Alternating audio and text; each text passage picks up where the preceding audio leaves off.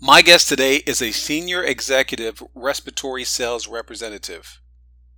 Please welcome Radhika Rajendra.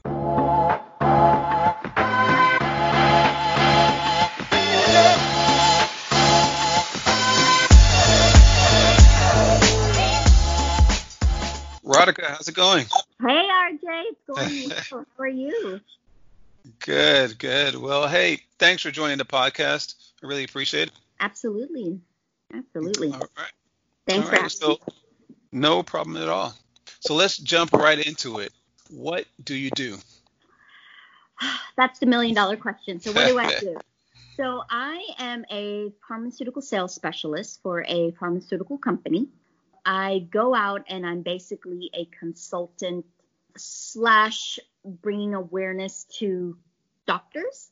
I don't like to call myself a salesperson because I'm out there educating physicians on how to help their patients, basically, and educate them and building awareness on disease state, on my products, and sometimes even my competitors' products. And at the end of the day, I just want them to pick the right product that's right for their patient. Yeah, so this has always been a very intriguing field for me because it's just you're having to have that understanding of pharmacology, educating your physicians, like you said, on new developments in the industry, new products, explaining side effects, etc. There's so many different new drugs out there, and so many drugs in general, and all the different side effects, interactions. How are you able to stay up on all this information? Good question. Right now, our company, we are going to release a new product. So we have ongoing education Mm. and we take modules and we take exams and we have virtual calls on learning about the disease state, the molecules, um, how it's going to help the certain part of the body and long-term effects, short-term effects, everything. Mm. So I'm really proud of the company that I work for because we get continuing education and it's not just a short continuing education. It's like long-term. Right, right. Definitely has to be, right? Yeah.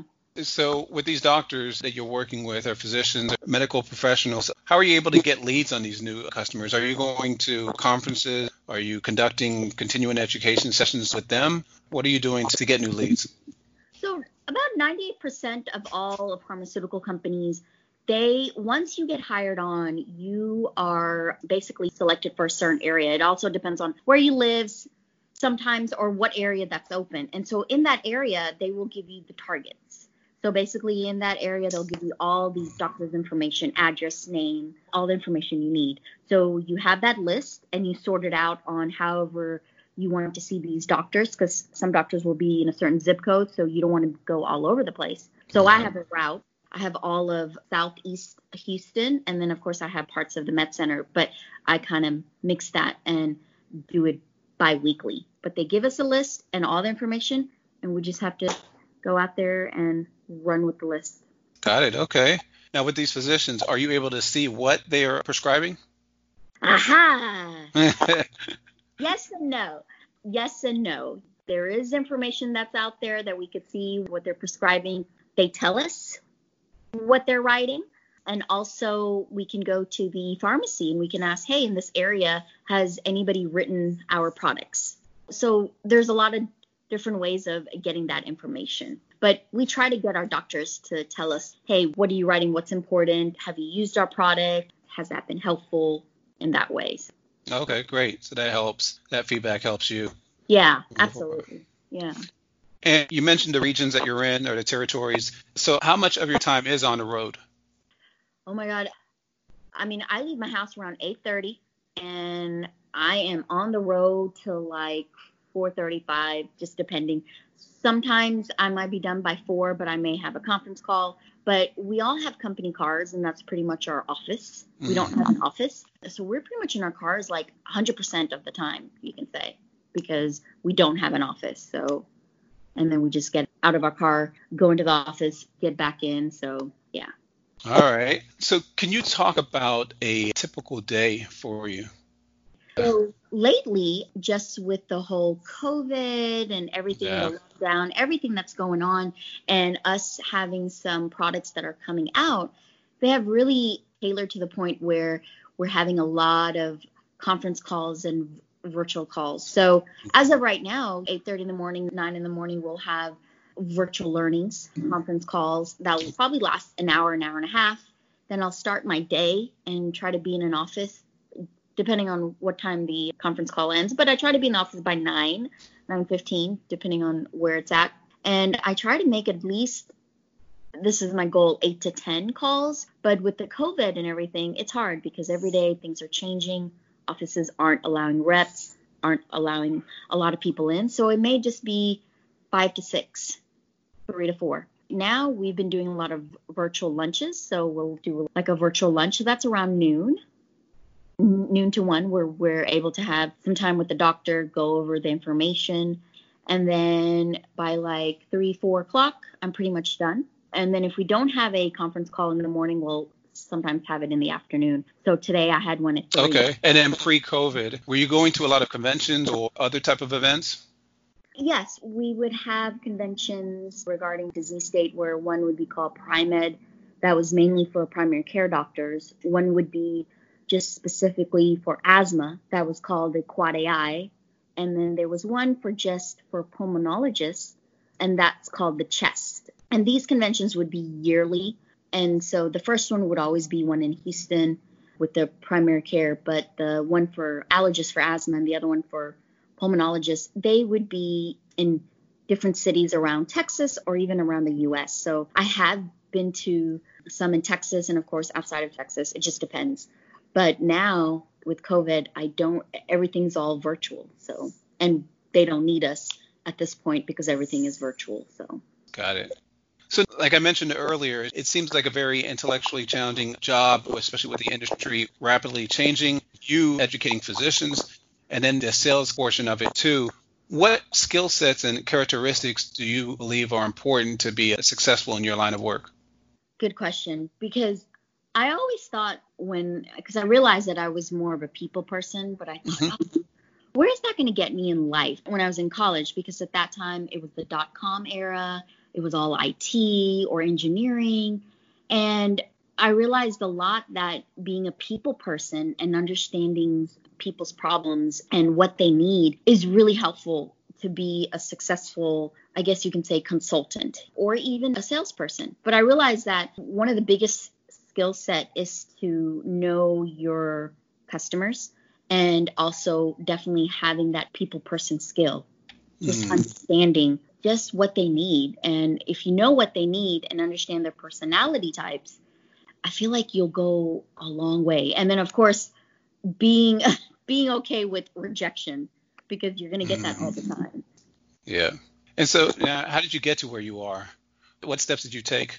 So at that time in college, I was a MIS major, and because at that time it was like I said, it was in dot com era, everybody was right. going to IT, but I realized that wasn't me, and so at the University of Houston that I went to, at the business school, they had a program for excellence in selling. It was all about about the whole aspect of selling and learning your customers and everything. And I was able to get in there, applied, got in, and that basically changed my life where I learned all about selling and all about being there for the consumer and understanding what they need and what they want.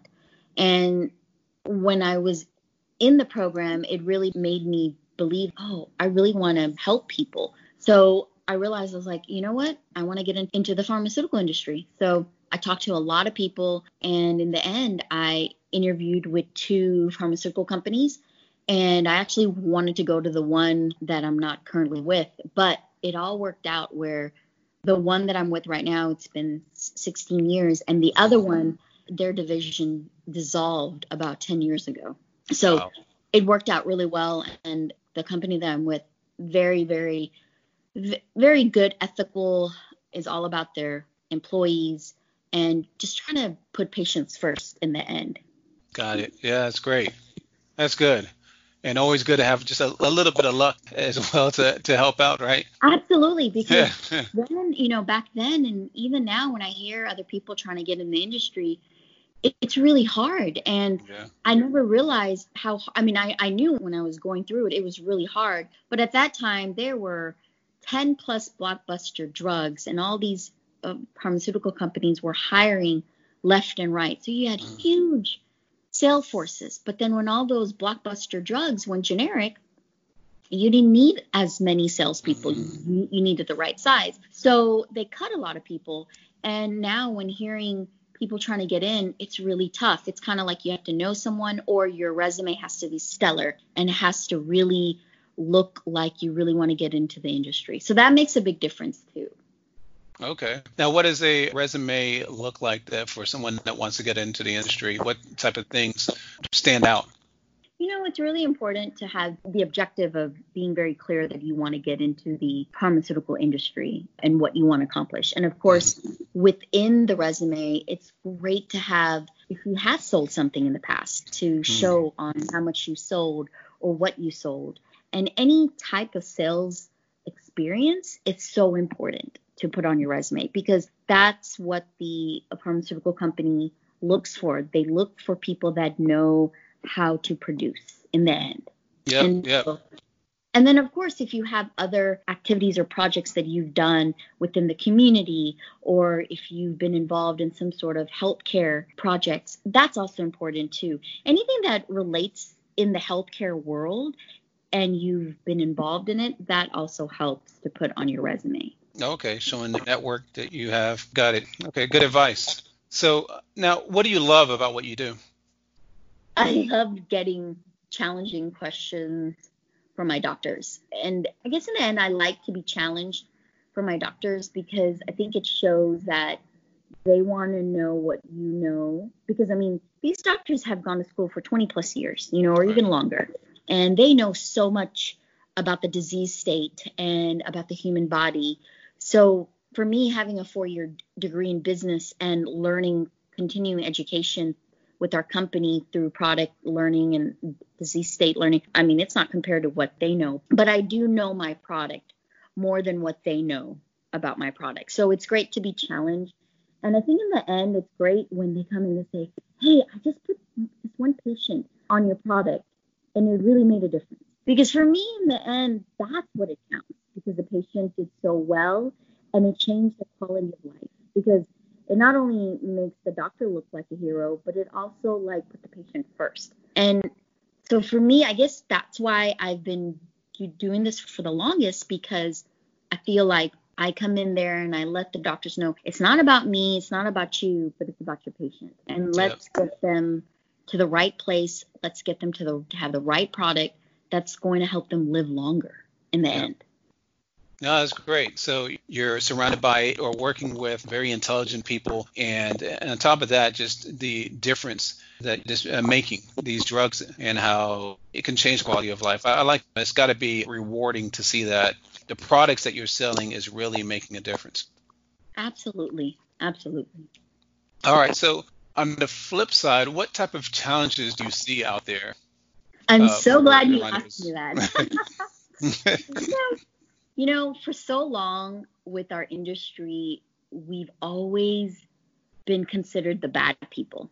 It's mm. all over the news. And even in patients' waiting areas, I've gotten in the past where, where patients would make really rude, insulting remarks. You know, off and y'all charge so much money and these, these drugs are so expensive. And to me, when I hear that, it really bothers me a lot because I have a, elderly parents and they're they have Medicare and before that they had commercial insurance and I know when it's tough or when they've hit a deductible or if their copay is too much or if they have multiple meds. So I know what these patients go through and I hate the fact that they view us as sometimes the devil because we're all out here for the money, you know, in the end. But I don't know if people realize that there's so many ways of getting drugs for free and there's so many ways of even getting it affordable with your copay. It's just all about asking your doctor or your nurse, how can I afford my medication? Mm-hmm. And sometimes all over the news, where drug companies where their stocks are really high or this patient can't afford it because it costs this much money and they kind of hone on more the patients that don't have insurance that are paying out of pocket and i kind of wish that they talked about patients that do have insurance because they can afford it and even those cash paying patients if they can't afford it there's so many pharmaceutical companies, including mine, that help with patient assistance. And people might think, oh, that's really for like really, really low income. And actually, our patient systems help middle class people, middle class people that make middle class income and they can get their meds for free. So I'm, I'm very prideful over that. And I wish I could tell the patients, hey, we have products that are available, but I can't. And I think that's the challenging part of still in 2020 being viewed as we are money hungry company that all we do is we're just trying to charge up the prices and everything. And don't get me wrong, yes, there is a cost to products, but there's also ways of getting it affordable. Right. No, that's true. Okay. Now, do you have a most memorable moment? You want good or bad? Either one. um, okay. I remember this one. This was a very important doctor, and I just started out with the company, and I was the only girl on my team. And my partners were like, "Oh, you should go in there and talk to him because he's not listening to us." And I was like, "Okay." So I went in there, and in the beginning, I got to know him pretty well, so I kind of understood his personality. So one day, that day, I guess he came in. It must he must have had a really bad day. He came in and he's like, Radhika, what do you want? Oh, hmm. and I said, well, doctor, you know, I so I was asking him questions. How are you? I hope your day's okay. And it was kind of like if he had said, listen, I don't want to talk. I had a bad day. I would have just been like, no problem. I'll talk to you next time. But he was answering my questions. And then he got an attitude. And then he just yelled at me, yelled. And I was like, oh my God. And my first year, I, you know, I think it was like within eight months. Wow. So after he yelled, I was like, I, I stood there, and then the staff, like the office manager, I remember this, and the nurse, he walked off, and they came up to me and they said, I'm so sorry. He had a bad day at the hospital. He shouldn't have done that. We should have told you to come in another day. And I was like, no, no, no, it's okay. And I was trying to hold my composure.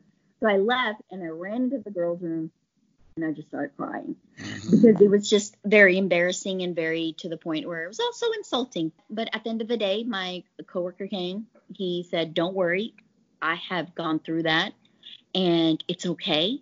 And, you know, it happens. And at that point, I realized, you know what?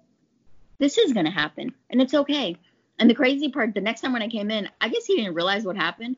He was the most sweetest guy ever and gave me so much time. He didn't apologize for what happened because I don't know if he remembered or if it just was whatever. But that was something that I will never forget. But I think that changed my I guess, to try to deal with all types of rejection right. and types of mood and try not to take it personally. So it changed your perspective and like your approach, I guess. It gave you a little bit of tough skin too, I guess. Yeah, absolutely. I think yeah. I think that's the best way of describing it. Ever since then, I try to have a tough skin with this job because doctors are going to have bad days where mm-hmm. they probably lost the patient or patient couldn't afford a med or maybe they're going through something personally and they're also humans too and sometimes they'll just take it out on some people so it is what it is yeah all right, so we've come to the end of this interview, but I want to ask these quick hitter questions for people to get to know you a little bit better. But before I get to that, though, I want to see if there's anything you think I should have asked or, or anything that you want to add.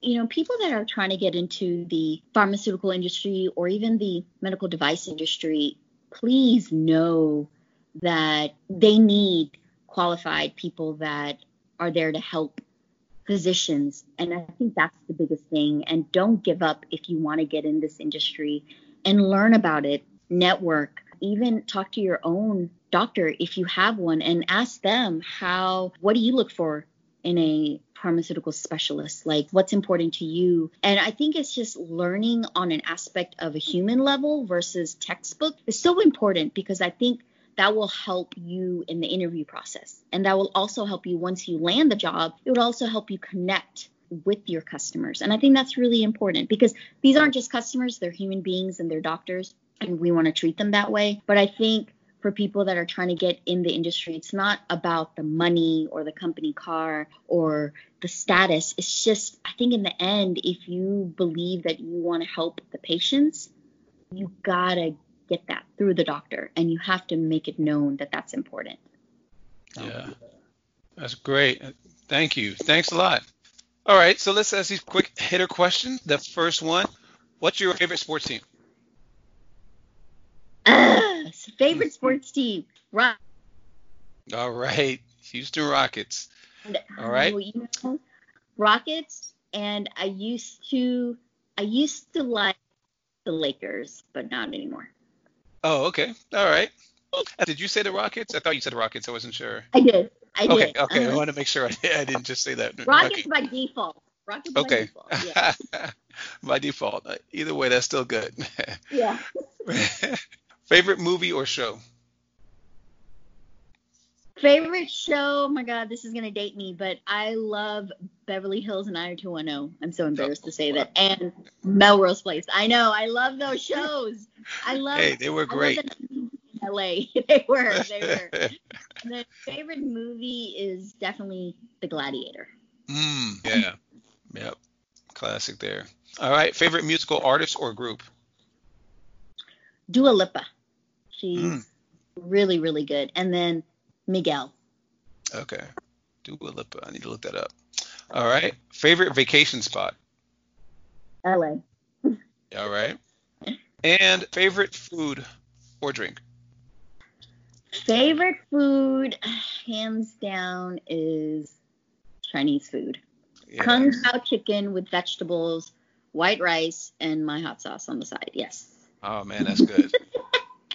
I guess that's nice.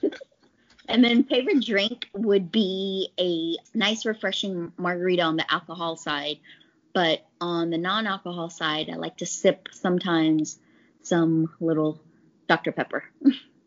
Got it. All right. Well, great. This is a great conversation, Radhika. I really appreciate it. Thank you for joining the podcast and have a good one. Thanks, Thanks a lot. RJ. Thank you so much. Have mm-hmm. a great night. Same to you. Thank Bye. you. Thank you, everyone. If you have any comments or questions or would like to be on the podcast, please reach out to me on Instagram at Rodolfo Cooper. Thank you. Bye.